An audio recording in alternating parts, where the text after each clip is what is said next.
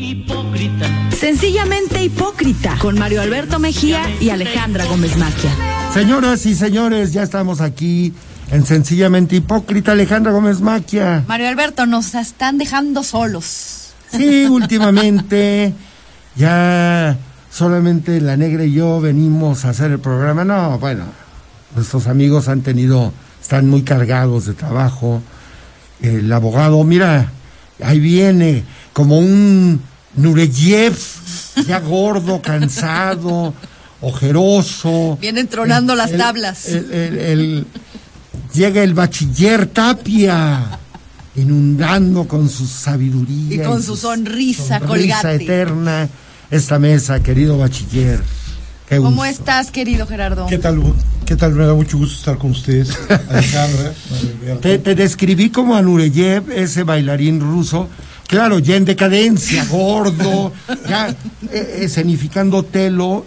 Pero ya con- con panza. Cada vez que saltaba en el Teatro Juárez, hermosísimo Teatro Juárez de allá de Guanajuato, cuando caía con toda su gordura, todo el teatro se estremecía, parecía, un tem- parecía que había temblado. Mario Alberto. Es una nada más- exageración eso que está No te lo diciendo. juro, Bueno, me tocó sí. ver. Pero no lo mío. o Me sea. tocó ver al Nureyev decadente. Yo no Imagínate la fuerza que tenía ese hombre, aunque esté gordo. En el Cervantino. sí. Claro. Que Aunque hubiera estado gordo. Pues yo, mira, yo tengo fuerza y no estoy gordo. Estoy un poquito pasado de peso. Pero sí, Nureyev quería hacer un pas de deux y terminaba siendo un pas de quatre. Paisano francés. Qué buen francés tienes, Mario.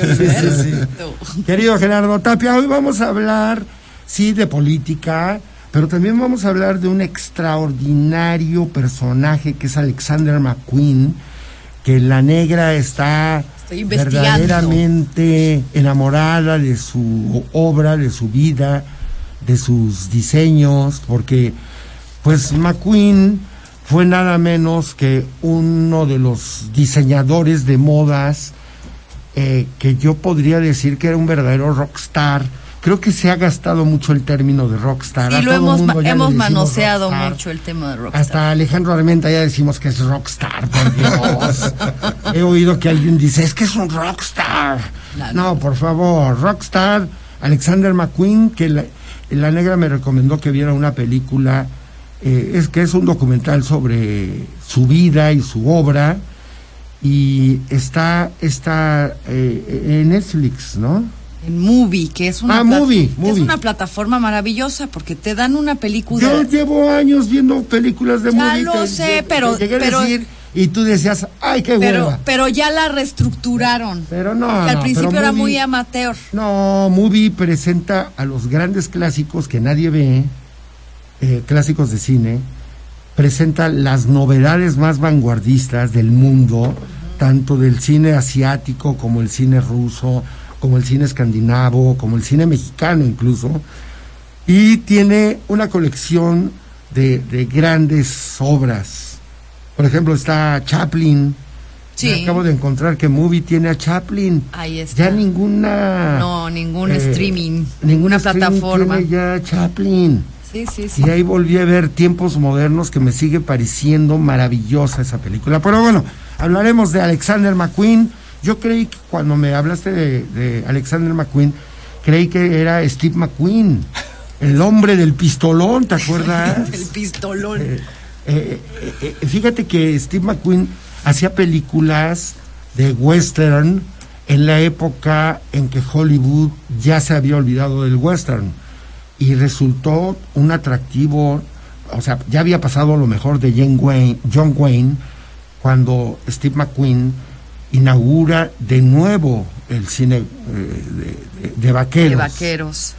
y eh, tuvo un romance espectacular con Ali McGraw, que era una actriz que hizo una película llamada Love Story, historia de amor en los años 60 con Ryan O'Neill, que por cierto tú te quieres hacer el competito de Ryan O'Neill, ¿no? Te sale, querido Tapia, pero eh, y- e- esa mancuerna fue comercialmente muy exitosa. Ali McGraw y Ryan O'Neill dos jóvenes enamorados del amor, ya sabes. Sí, pues Love Story, desde ahí viene la música de este hombre que... Por Muriat. de- ajá. ay. Sí, sí, sí, sí, sí, sí, que es horrorosa. Oh, pero qué película tan romántica. Es Todos, todos nos sentíamos parte de esa película. Sí, claro. El héroe romántico, joven, trágico, y la chica guapa, hermosa. Bueno, esta mujer, Virtuosa. Ali McGraw, era novia del productor de la película de Love Story, que terminó siendo productor de la película de El Padrino. Eh, hay una serie maravillosa donde se cuentan los entretelones de cómo se filmó El Padrino y ahí aparece este productor que estaba muy enamorado de Ali McGraw, vivía con Ali McGraw y un día Ali McGraw va a hacer una película con Steve McQueen que se llama The Getaway, The Getaway, La Ok, huida. Ok, ok. Y ahí ocurrió lo que ocurría en el Hollywood de esa época y yo creo que sigue ocurriendo. Los protagonistas se enamoran y empiezan a, a tener relaciones sexuales, es decir, esa operación quirúrgica denominada coito, y pues se vuelven amantes. Y le dio baja. Y El- Bob el- Evans, que era el productor, que era terriblemente triste porque le bajaron a la novia en pleno rodaje. Bueno, son, son los riesgos que, que se tienen cuando hay una mujer este Guapa. candorosa, bella y Que ni protagonista. siquiera era tan guapa, ¿eh? pero No, estaba pero de era, moda. pero era la protagonista. Estaba de moda, siempre fue mala actriz. Así pasa, pero no solamente pasa en el cine, pasa en todos lados. O sea, Sí, pasa en la vida real. sí, claro. Pero, eh, el amor acaba. O, o se hacen relevos. Pero imagínate, Evans era el gran productor, el niño genio consentido por la industria cinematográfica y era un productor que podía vetarte. O sea, intentó vetar a Ali McGraw en otras producciones. Finalmente ya triste, decepcionado, se puso a hacer El Padrino y se volvió otra vez icónico. Imagínate. Y, y- y quién sabe con quién acabaría la compañera, ¿verdad? Porque luego suele pasar. Acabó, bueno, Steve McQueen se acostó con ella varias semanas y después la tiró. La desechó. Qué misoginia en este programa, señoras y Pero señores. ¿cómo sabe? ¿Cómo sabe tantas cosas, Mario? Bueno, porque todo lo Ah, pues sabe, lo todo hemos lo, visto, lo- lo lo ha visto. leído, lo hemos- Pero bueno, todo salió por el nombre de Alexander McQueen. Que no tiene nada que ver, No tiene nada Steve que ver. Alexander McQueen es un inglés, es un muchacho de, de, este, de extracción bastante humilde. Su papá era taxista. Y de pronto se convierte en el gran rupturista de la industria de la moda, que la industria de la moda en los años 90, este, pues obviamente estaban en el, en el hervidero eh, la figura de las, de las top models, ¿no? Que, que las vestían casas como, pues como Dior, como Chanel, esas casas que de alta costura, que es- sus diseños son divinos, clásicos, hermosos, pero Lástima que no No. haya pantalla aquí para que Sí, puedas claro, pero no, pero el tema de la ropa es no es eh, no es un tema de alta frivolidad, ni siquiera de baja frivolidad. La ropa dice mucho de la gente y del contexto histórico de un de un de un país y del mundo. O sea, la ropa que tú usas des- que se usa después de la guerra es muy distinta que a la que se usaba antes. Ahorita después de la pandemia se usa ropa más todo se volvió más corto. ¿Por qué? Pues porque, tiene, porque vienes de una crisis de dos años donde estás encerrado y al final la ropa es un, una herramienta de cortejo. Entonces todo se vuelve más chico, ¿no? Claro. Entonces, claro que tiene que ver mucho con sociología, no es una cosa frívola. Ya me está viendo Gerardo, como que, claro que no me puedo comprar un trapo de Alexander McQueen. ¿Cuánto cuesta un trapo de Alexander McQueen? Bueno, a ver, un trapo Me actual. decían ayer actualmente que alguien se había comprado un trapo de Alexander McQueen en 12 mil pesos. ¿Puede ser? puede ser un pantalón de mezclilla. Ah, una mascada. Una mascada, no hay O sea, un pantalón de mezclilla cuesta do- 12 mil, 18 mil pesos, pero ya no está hecho por Alexander McQueen. O sea, ahorita, ahorita es la, la, la, la marca, Alexander McQueen, pero ya no está el genio. No. O sea, si vas a vender tu alma, vende tu alma por uno de esos vestidos que hizo él, ¿no? Que Ok. son- O sea, nada más es la pura firma. es la firma, claro que tienen diseñadores maravillosos y siguen sacando cosas inspiradas en pues la narrativa y en la poética de McQueen, Bueno, pero te voy no a decir tienen. que a mí que eh, me refiere el, el- el- el- los qué me refieren los diseños de Alexander McQueen antes de irnos al corte. Empecé a ver estos libros que me que, que trajiste y pensé en los feminicidios, tristemente. Claro. ¿Por qué? Porque son dramáticas. Son diseños dramáticos. De hecho, él tiene su, su segunda, su primera eh, pasarela es eh, este Jack the Ripper, el, el el Jack el, destripa- el destripador al acecho. Y entonces fue muy escandalosa, ¿por qué? Porque salían ¿Así se llamó la Sí, pasarela? Porque, y la segunda es la violaciones en una calle de, Sí, de- a de mí me Londres. remitieron feminicidios. Vámonos al corte, ya llegó Nacho Juárez. Sencillamente hipócrita. Volvemos. Ya estamos de regreso, querido Nacho Juárez. Mi bien- querido Mario, ya incorporándome a esta mesa, porque Muy bien. no los he abandonado, nunca los abandonaré. Excelente, y vienes con Lola. ¿Quién Así es, Lola? Es real, es real. Háblanos de Lola, ¿quién es Lola? Lola es una chica que conocí por Facebook. ¿A poco? Sí, somos amores de Facebook. No me digas. Sí, ¿Cuánto habíamos sido, habíamos sido, este, eh, nos habíamos enlazado en Facebook dos años antes de que empezáramos a platicar. Y a mí me gustaban mucho las fotos que subía, entonces siempre le ponía like y like. Pero nunca fue una fan así como de- Viejo cochino. nunca fue nunca fue una postura de viejo cerdo Sí, sí, sí, nunca sí, sí. hasta que un día empezamos a platicar por una foto que se tomó y me llamó mucho la atención y pensaba que era más era más chica de lo que del- de lo que me dijo y este y a partir de ahí empezó todo Ok, a ver, pásale el micrófono a Lola, por favor. para que diga la verdad ¿De dónde eres, Lola? Bueno, yo nací en la Ciudad de México, pero ahorita vivo. Oye, bozarrón, ¿eh? Gracias. ¿O tienes gripa? No, no, no, no, así es Así mi es su voz. voz. sí. Si te acercas un poquito, Así. por favor. Este, sí, yo nací en la Ciudad de México, pero ahora vivo en Jalisco. Ya tengo casi tres años viviendo en Jalisco, pero a Nacho lo conozco desde que, de hecho, vivía en San Luis también. Soy como Ah. nómada. Sí. ¿Y el romance cuándo surgió? Ah, un día que estábamos platicando por Facebook empezamos a hablar sobre qué tipo de relaciones queríamos y todo eso y ahí fue donde O sea, estamos hablando de qué tiempo para acá. hace tres años, Tres años. No, pues Ah, bueno, mira, Sí. pues coincide porque has hecho a nuestro amigo muy feliz. Ay, Te queremos agradecer, Es Lola. otro hombre. No queremos hablar mal de él. Pero mira, yo cuando conocí a Nacho no hablaba. Y ahora ve la sonrisa que tiene. Sí, sí, sí. sí. Trae una sonrisa permanente. ¿eh? O- oye, pero te quiero decir algo, ¿eh? Tienes un novio muy talentoso. Ah, sí, claro. Muy guapo, Dios. Sí. No, no es mi tipo, oye, no es mi tipo, perdóname, hermano. Talentoso sí y brillante. gracias mi querido es, Gerardo. es muy brillante, yo lo Gracias. admiro mucho. ¿Y lo lees? Sí, claro. Todos los días le mando el días, periódico. Sí, todos los días. Pero sí lo lees Sí, sí lo leo, me gusta mucho el formato que tienen, es muy diferente, es lo que le decía Nacho. Incluso lo se lo he enseñado a mis amigas en San Luis y en Guadalajara y todo el mundo dice, oh, esto está bien padrísimo, esto no se había visto. Sí, no, no, no. Nadie, nadie lo, pues no, no teníamos como ese concepto de un, una- un periódico, más bien que parece una revista, pero que sí Exacto. te atrapa, te entretiene. Es un concepto que Nacho y yo traemos, bueno, y también la negra, desde hace algún tiempo. Así es. Siempre pensando en hacer algo Sí. así. Mira, ahora se dio la oportunidad Eh, Le salió increíble, está y padrísimo. somos, tenemos el, o sea, consolidado el proyecto, yo creo que al 100, Sí.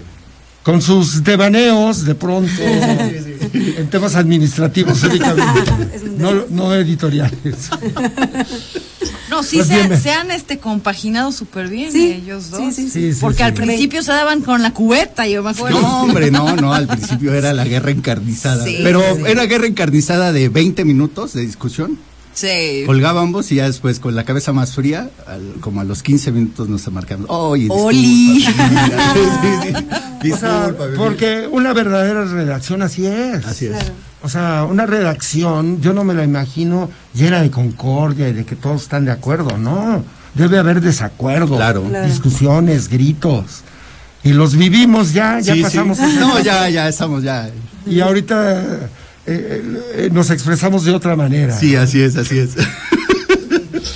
Pero bueno, bienvenida Lola. Muchas gracias. Oye, querido Nacho, antes de entrar al tema de McQueen, de Alexander McQueen, y de que hagamos comentarios sobre Jorge Ramos hoy en, eh, con el presidente, que qué chiquito se vio Jorge Ramos para mí. O sea, como un periodista profesional va y se le planta a un presidente y a la hora en que el presidente empieza a hablar, queda borrado por completo. Pero antes de eso, tú llevas un tema muy interesante porque hoy el, el gobernador presenta la iniciativa de la reforma, famosa reforma del Poder Judicial, que Hipócrita Lector ha venido anunciando antes que nadie Así desde es. hace ya varias semanas. Sí. Y haces un análisis muy completo, entre tú y Álvaro hacen un análisis muy completo. Gracias, mi querido ¿Qué podrías decirnos de, así para, para eh, el público que nos está escuchando, algo así, cinco puntos básicos o la diferencia entre lo que es hoy el Poder Judicial y cómo va a ser el Poder Judicial que está planteando el gobernador? Excelente, mi querido Mario. Esta iniciativa se presenta el lunes ante el Congreso, ya se venía trabajando e incluso había un acuerdo del gobernador con el presidente del Tribunal Superior de Justicia para que pudieran consensarla entre todos y saliera planchada ya. Sin embargo, a raíz de estos comentarios que hemos venido haciendo de la traición de Héctor Sánchez al reunirse con gente de Tony Gali, que realmente es el equipo de donde, el equipo político de donde sale, el gobernador decide dar un manotazo en la mesa y manda la iniciativa sin previo consenso. Pero eso no significa que no haya vasos de comunicación, es muy diferente. Nada más que la figura del presidente queda hecha a un lado precisamente por esta desgracia política en la que se encuentra. ¿no? Eh, aterrizando lo que tú nos dices, ¿qué, hay, ¿qué tenemos actualmente? Actualmente tenemos un poder judicial en el que el principal grupo que lo controla es alguien que no se ve y que puede pertenecer o no al tribunal. Por ejemplo, hay magistrados que ya están retirados, pero ellos siguen teniendo toda la influencia dentro del, dentro del pleno, de los magistrados y dentro de los jueces. ¿Qué es lo que viene ahora? Viene un, tribu- un poder judicial acotado y con cuatro nuevos órganos jurisdiccionales que lo componen. Actualmente nada más se compone por el Consejo de la Judicatura y por el, el Pleno del Tribunal Superior de Justicia. Pero el presidente del Pleno es el presidente del Consejo de la Judicatura, luego entonces pues nunca va a proceder. Que también a nivel federal, el presidente de la Corte es el presidente del Consejo de la Judicatura. Esa es la mejor forma para no combatir la corrupción. Porque tú como presidente en el Pleno avalas cualquier tipo de resolución, y discusión e incluso movimientos. Y en el Consejo de la Judicatura avalas todos los movimientos de las personas que se encargan de hacer esas Es decir, aquí el presidente del Consejo de la Judicatura ya no va a ser el presidente del tribunal. no, van a ser Pero va a ser un magistrado. Sí, claro. Eh, son cuatro, cuatro órganos jurisdiccionales. El Consejo de la Judicatura, que es el prácticamente el representante legal del Poder eh, Judicial, y es el que concentra todo lo que tiene que ver con gestión, administración, finanzas, Que va a castigar a los jueces. disciplina, este, eh, lineamientos para, para generar. Mira, esta es, por ejemplo, una, una cosa impresionante. Crean el error judicial como daño patrimonial. ¿Eso qué significa? Ah. Que si tú como juez fallas en contra de una persona y lo perjudicas, el error judicial que cometiste se, for- se forma daño patrimonial y entonces inician un procedimiento en tu contra como daño ¿No patrimonial. existe esa figura en alguna otra? Sí, sí existe esa figura, pero no tan decantada como la que se va a operar aquí en Puebla. ¿eh? O sea, aquí en Puebla viene realmente una, una reforma que pega en los centros neurálgicos de la corrupción y del poder unipersonal que existía. Antes, o bueno, actualmente, antes de esa reforma, el, el presidente del Tribunal Superior de Justicia era uno de los hombres más poderosos. ¿Por qué? Porque por él pasaba los acuerdos que se podían hacer y no se podían hacer dentro del Poder Judicial. Cómo fallaban los jueces, cómo fallaban los magistrados, cómo se echaba atrás este, ciertas resoluciones. Él sabía de primera mano los grupos que se, que se concatenaban para hacer fraudes, para despojar de cosas, para fallar en contra. Antes tú querías tener, un, tenías, por ejemplo, los empresarios, tenían un juicio millonario, querías que saliera a tu favor, ibas con el presidente del Tribunal Superior de Justicia, todo. con el magistrado de la sala al que le tocaba tu, este, tu caso, y a partir de ahí sabías que estaba todo garantizado. ¿Por qué? Pues porque había una parte de la retribución económica que se tendría con ese juicio. Si el juicio costaba 100 millones de pesos, seguramente habría 15% para el presidente, 15, eh, 10% para el magistrado. Un mundo feliz. Totalmente. Con este, con este, al, el- lo que hacen al, al tribunal es desmem- desmembrarlo y agregarle nuevos elementos. Queda el Consejo de la Judicatura, que es el más importante de todos. Está el Tribunal Administrativo de, de Justicia Administrativa, que estaba antes aparte y ahora lo integran. Está el Tribunal Constitucional, que es la contraparte o el contrapeso del Consejo de la Judicatura y de los otros elementos. Y está el Pleno del Tribunal Superior de O sea, Justicia se vuelve un monstruo, pero bien organizado. cuatro presidentes para cuatro órganos jurisdiccionales, ninguno se puede reelegir, solamente pueden ser hasta cuatro años magistrados. Entonces no puedes tener... eh, ya no hay reelección, ya no, lo- ya no hay magistrados de por vida. ese, por ejemplo, en el caso de los magistrados ya de, de manera general, solamente pueden estar hasta 15 años. Es decir, se acaba el magistrado vitalicio. O es decir, se acaba el poder de las personas que creían que se habían sacado la lotería de por vida. Nuestro más sentido pésame, señor magistrado en retiro. A varios amigos que eh, tenemos magistrado magistrados. Mendoza. Exacto, así es. Y toda la familia. Magistrado Campanita. Sí, el magistrado Campanita. Desde aquí nos solidarizamos con usted y le dejamos este bonito corte comercial. Sencillamente hipócrita. Volvemos. Señores, seguimos aquí, ya vamos al tercer corte, qué rápido. Eh, querido Nacho, cierra por favor el ostión de lo que nos estabas platicando, de cómo va a quedar ahora el Poder Judicial después de esta reforma que entra el lunes. Así es. Este no, este apenas eh, entró el lunes, pero está eh, eh, sujeta a discusión. Tiene que pasar por el O Congreso. sea, ya entró este lunes. Ya ¿verdad? entró este lunes, es una reforma constitucional, entonces tiene que ser aprobado por la mayoría calificada del Congreso y tiene que ir a los eh, 217 municipios para que sea validada en los cabildos. 50 más uno la validan. Uy, qué gran debate intelectual va a haber en los cabildos. Ya me imagino ahí en Chichiquila a los eh, regidores debatiendo. ¿no? El punto cuatro, yo guardo, hago mis Honey. reservas. Punto cuatro, punto ocho, punto doce.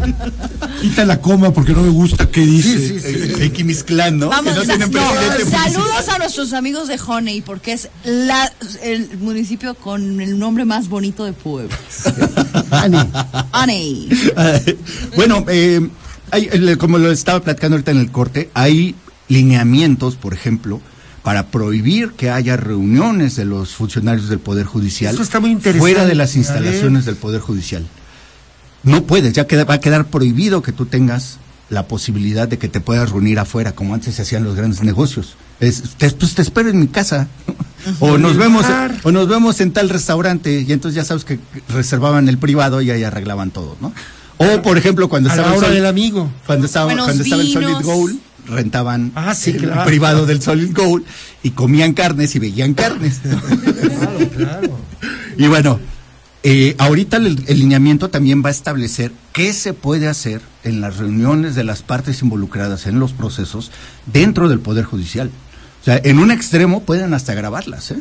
O sea, se puede estab- establecer un lineamiento en el que te diga, ese, al final de cuentas, ¿para qué te vas a reunir? Para un proceso que está abierto, que se está discutiendo. No hay es, discrecionalidad. sí. La discrecionalidad se guarda en la privacidad del, del- pero se vigila al funcionario. Bueno, la verdad esto favorece a los ciudadanos Ah, porque no, sí. pueden llevar sus argumentos a lo que tú, ¿cómo le llamas? Alegato de oreja. Alegato de oreja. Y mira que tú serías un buen magistrado por la orejota que, las orejotas que te cargan. Todos son chiquitas. las Orejotas de conejo. No, sí. pero es muy importante, ojalá que se logre esto, porque las partes pueden ir a aclarar al que está haciendo en ese momento el juez. Porque hay veces que se los puede ir alguna cosa en una en la contestación de demanda o quisiste poner algo que no que no quisiste decir. O escribe mal el que está mecanografiando. Entonces ahí te da esa oportunidad. sea, De verdad, es sí. muy innovador todo esto y ojalá, por el bien, no únicamente de, de Puebla, que se hiciera nacional, que ese fuera un, un plan piloto, porque de verdad el Poder Judicial, como tú lo has dicho, ustedes lo han dicho, es- está muy sucio. Y esto lo va a limpiar completamente. Es una, Maestro limpio. es una reforma inédita en el país y quieren tomarla como punta de vanguardia. O sea, sí la han venido consensando, platicando en los órganos reales de poder. El asunto aquí está en que un Estado se atreve a, des- a desmembrar por completo al Poder Judicial. No hay otro estado con un... Hay- no va a haber un otro estado con un, una reforma judicial tan a fondo. No con los alcances que tiene esta. Sí hay avances. Por ejemplo. En- por ejemplo, Tamaulipas tiene una, tiene, acaba de probar su reforma y hay por lo menos 14, 15 estados que ya tienen sus reformas, pero ninguna va tan al centro como esta, ¿no? O sea, cuatro órganos jurisdiccionales en que entre todos ellos son contrapesos para sí mismos, ¿no?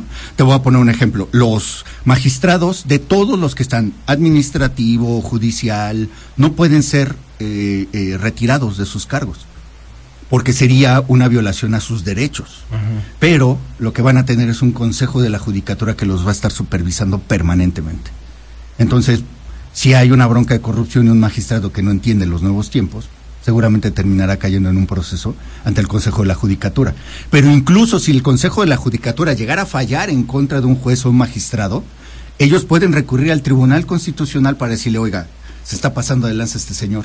Y entonces este juego de contrapesos permite que haya precisamente el, eh, más bien que evite que haya grupos de poder al interior del tribunal que terminen todos confabulados, que era lo que, que es lo que actualmente está. O sea, hay una confabulación total de todos. El presidente del tribunal tiene el, amigos en la sala de, no sé, por ejemplo, la tercera de lo civil, pero el tercero de lo civil tiene a todos sus familiares repartidos en los juzgados familiares, eh, el sexto. Hasta juez de plaza ahí de, la, el de- de magistrado los toros. Campanita. Así es. Y el, el, El de los toros es su amigo. el presidente del, del- de la sala penal 1 este, tiene a los familiares del presidente del tribunal, pero, des- pero sus familiares del presidente de la sala 1 las tiene repartidos en la sala de lo civil, otra, otros en la sala familiar. En una sala tiene a la novia, en otra Es sala correcto. tiene a la esposa. Se van ayudando entre ellos, ¿no? Así es.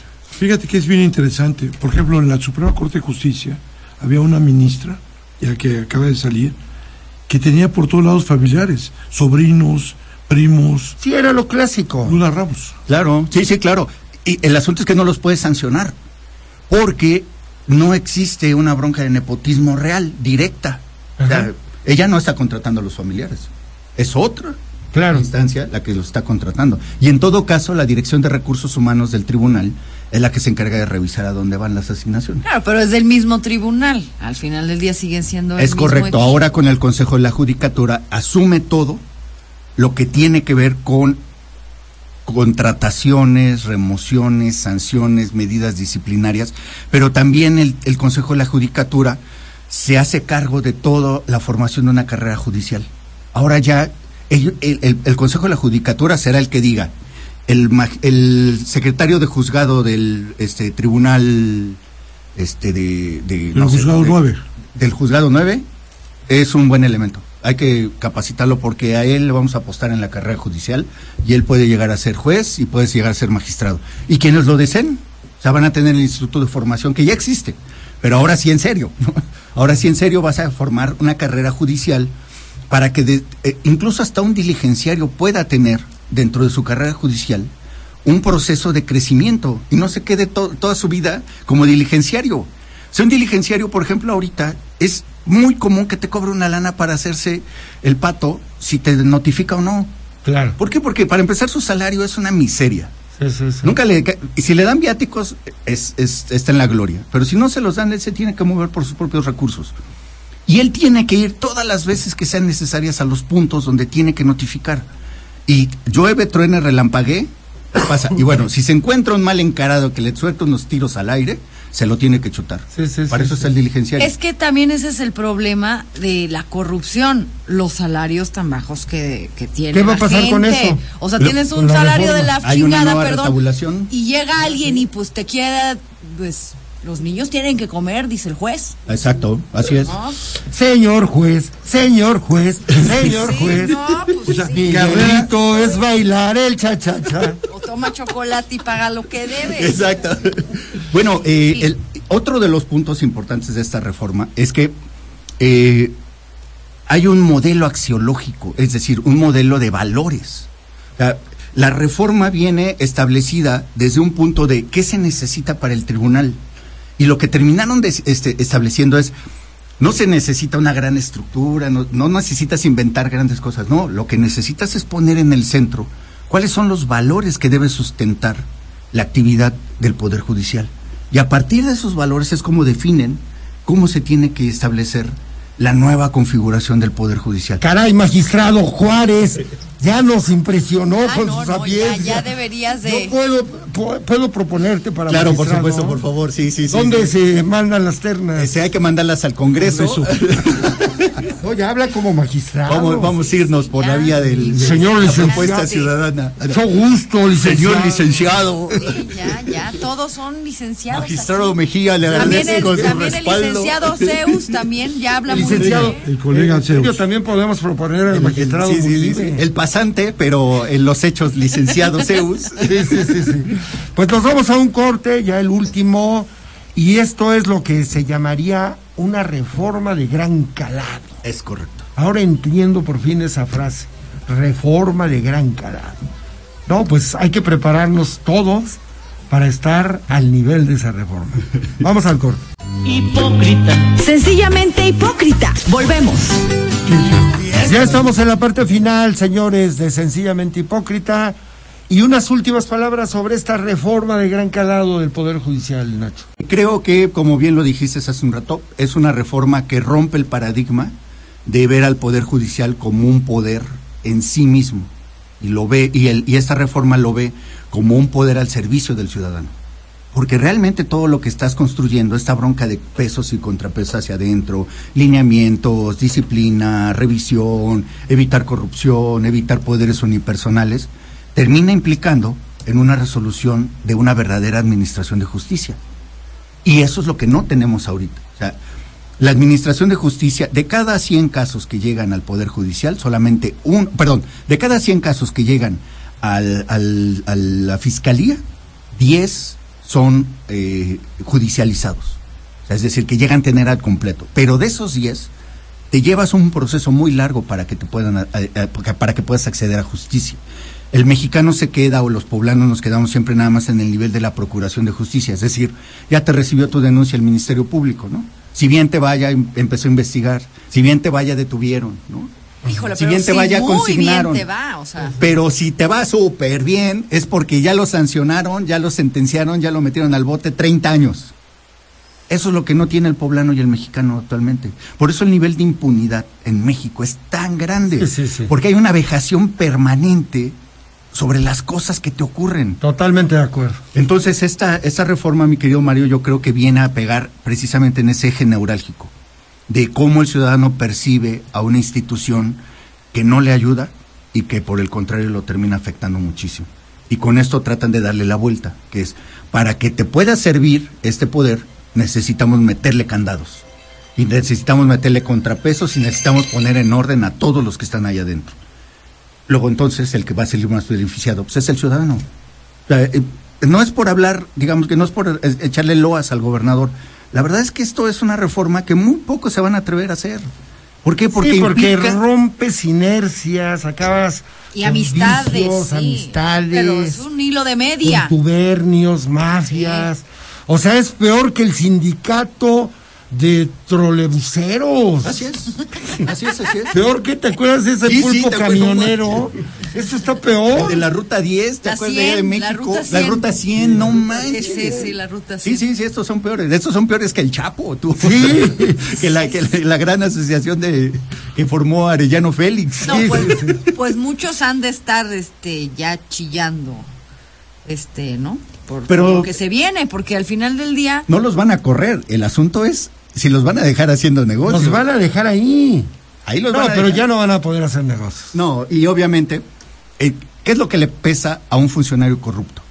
No poder seguir haciendo las mismas corrupciones que hacía todo el tiempo, las corruptelas. Y en ese momento van a decir, no, pues gano más por fuera que por dentro. Y entonces es... Empezará, vamos a ver la danza de las licencias. o de las jubilaciones. El magistrado pide licencia. o prefiere jubilarse. Así es. Sí, pues la vida sin, sin caviar no es vida. Gracias, querido Nacho. Oye, eh, Negra, platícanos sobre Alexander McQueen. Bueno, es que todos, porque la gente va a decir, bueno, ya a nosotros que nos importa un, Pues un sí. modisto, ¿no?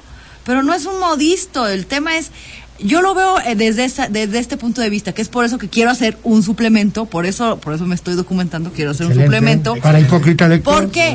Porque flexible. realmente el mensaje es, si tú lees, si tú ves teatro, si tú tienes ojo para la pintura, puedes hacer cualquier cosa y es lo que hizo, o sea, le quitó lo frívolo, lo liso, lo este lo suave y lo terso al tema de la moda, ¿no? ¿Qué hizo? Contar historias, ¿no? Y además las cuenta en el mundo dominado por Versace, Claro. por eh, Sí, por Son John. Galliano, John Galeano, que también John Galeano era locochón, ¿no? Pero no tanto. Es el- de Kurt, eh, Lagerfeld. Karl Lagerfeld, Karl que, que era- Lagerfeld. pero es- él era el, el Kaiser, él era un alemán, ¿no? Este, que, que siguió exactamente con lo que decía Coco Chanel, fue, con- fue haciendo algunas modificaciones, obviamente, pero nunca fue, o sea, violento. El tema de, de- de- de Alexander McQueen es la violencia y encontrar la belleza en lo monstruoso, en lo decadente, en lo oscuro. Porque le tenemos mucho, mucho miedo al oscuro, ¿no? Ahorita todos, ay, es que soy un ser, quieres ser un ser de luz y hay que iluminar. Y ahorita los del temblor, es que es por la ley de la atracción. es que en serio, o sea, lo dicen en serio, ¿eh? No, señores. Es que todo el mundo ya tiene miedo al dolor, al sufrimiento, Sí, a la claro. oscuridad. Pero es tan básico como decir, oye, sin, sin, sin luz, sin blanco no hay negro, ¿no? Entonces la, la oscuridad nos guarece, nos quita el calor, este, nos protege, nos hace pensar. No todo en la vida tiene que ser luminoso. Y eso es lo que hace personajes como Alexander McQueen. Claro, hay, hay belleza en el dolor. Qué bonito es llegar a la quincena y que te digan, no hay Que paga. te hagan la ma- que te hagan manita de puerco, claro. Aguántanos a ver si la otra semana. es muy bonito. Vives el dolor. Pues sí. Te das cuenta de que eres un ser humano. Porque cuando llega, ahora sí que cuando, cuando sobreviene la luz ya todo es dicho. Ya, pero, entonces pero hay que pasar un poco por el tema del sufrimiento. Te sientes ¿no? en el decil aquel de la, del estrato socioeconómico en el que no gana nada. Sí, sí, sí.